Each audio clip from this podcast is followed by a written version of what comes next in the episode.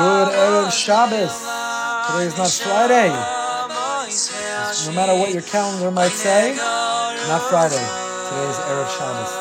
We are turning our Friday into Erev Shabbos.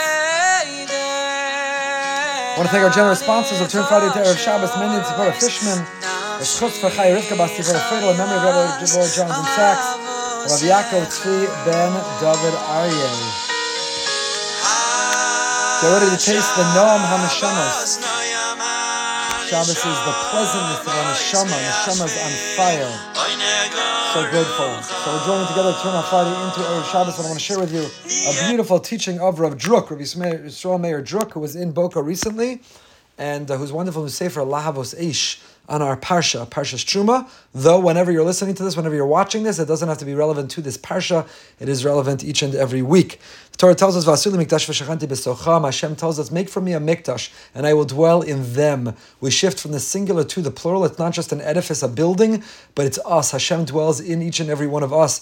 The attitude and the mentality and the approach that we bring we are the vehicle. We are that living, that vibrant, that dynamic, that walking mikdash. We give Hashem a, a dira here betachton. And we say in our in our Zmiros and Shabbos, Ohave Hashem, those who love Hashem, Hamechakem bevinyan Ariel, who are waiting and longing for the building of the Beis Hamikdash. B'yom Hashabbos sisu v'simchu liel. If you're waiting and longing for the building of the Beis Hamikdash, then then you're entitled to rejoice sisu in Shabbos. So already we see from the Paitan, we see from the author of this Zemer that there's a connection between the Beis Hamikdash and Shabbos. What the Beis Hamikdash is in space is what Shabbos is in time. We're able to tap into and immerse ourselves in sanctity when we walk into the Mikdash, and we immerse ourselves in sanctity when we walk into, when we truly experience Shabbos. And Rav Druk here in this beautiful piece, in his new Sefer Eish, he elaborates and he shares 13 parallels. We don't have time for them all, but 13 similarities, 13 parallels between the base of Hamikdash and Shabbos, and it help, it can help us turn our Friday into Erev Shabbos. Because Chevra, we're counting down, we're counting up to Shabbos, we're counting up to going into the Beis HaMikdash.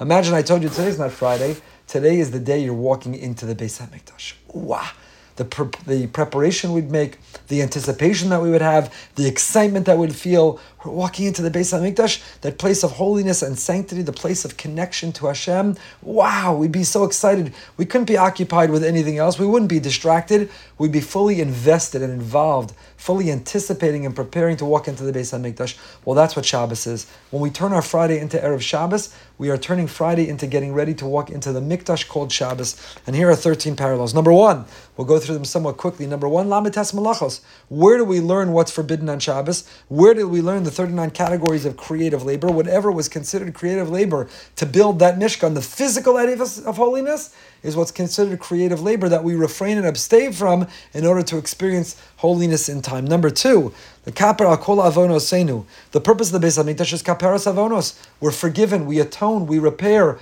we do a reset, and we get to start again. And the same is true with Shabbos. Shabbos, the Gemara Shabbos tells us Person who davens on Friday night and says Vayechulu, we are accompanied by angels. Shabbos is like the Beis Hamikdash. It atones for us. These angels declare Tichupar, Chatosecha, Tichupar. We are forgiven. It is atoned for. We can repair the mistakes we've done for the week. So when we turn Friday into Erev Shabbos, we walk into that sacred sanctity of Shabbos in time. Then we also atone for whatever mistakes we made the week before.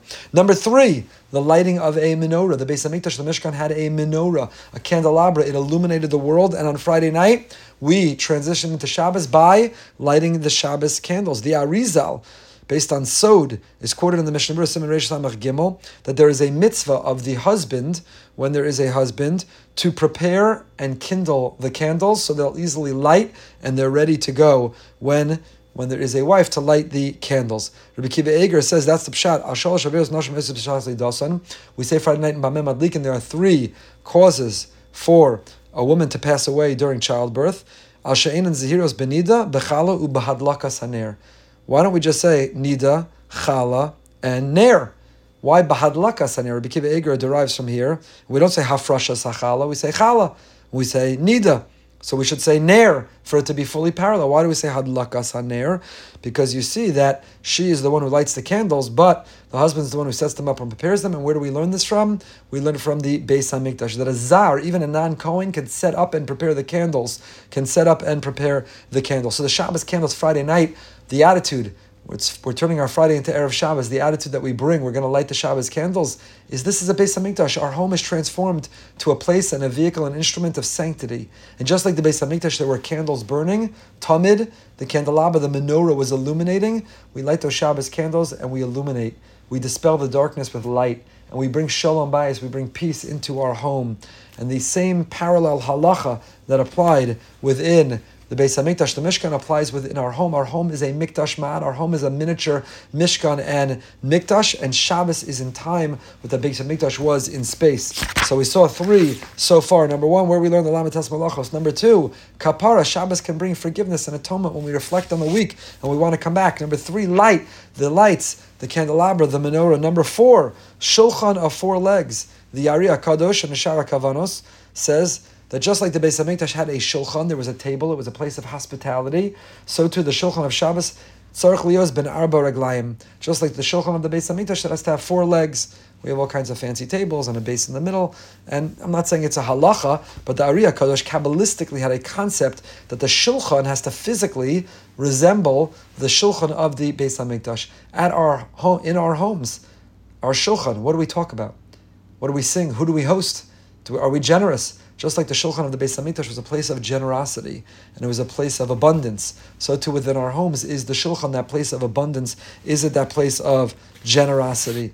Is it the place of generosity? We'll pick up with it next week, but there are 13 parallels between the Beis Hamikdash and Shabbos, relevant not only for Parshas Truma, but relevant for each and every Shabbos of our lives. If we want to transform our home into a Mikdash, it's on Shabbos we enter and immerse ourselves in the sanctity of Shabbos. We disconnect from the world and connect to what matters. And that's why there are all these parallels between them, because Shabbos is that connection to Mikdash. We should all be Zocha to connect to the holy Mikdash, to be feel elevated and enriched and heightened and holy. Should be Besoros Tovos, should be a Shabbos of Chizak, a Shabbos of Bracha, a Shabbos of peace, a Shabbos of victory, should be a Shabbos of Besoros Tovos, only good news.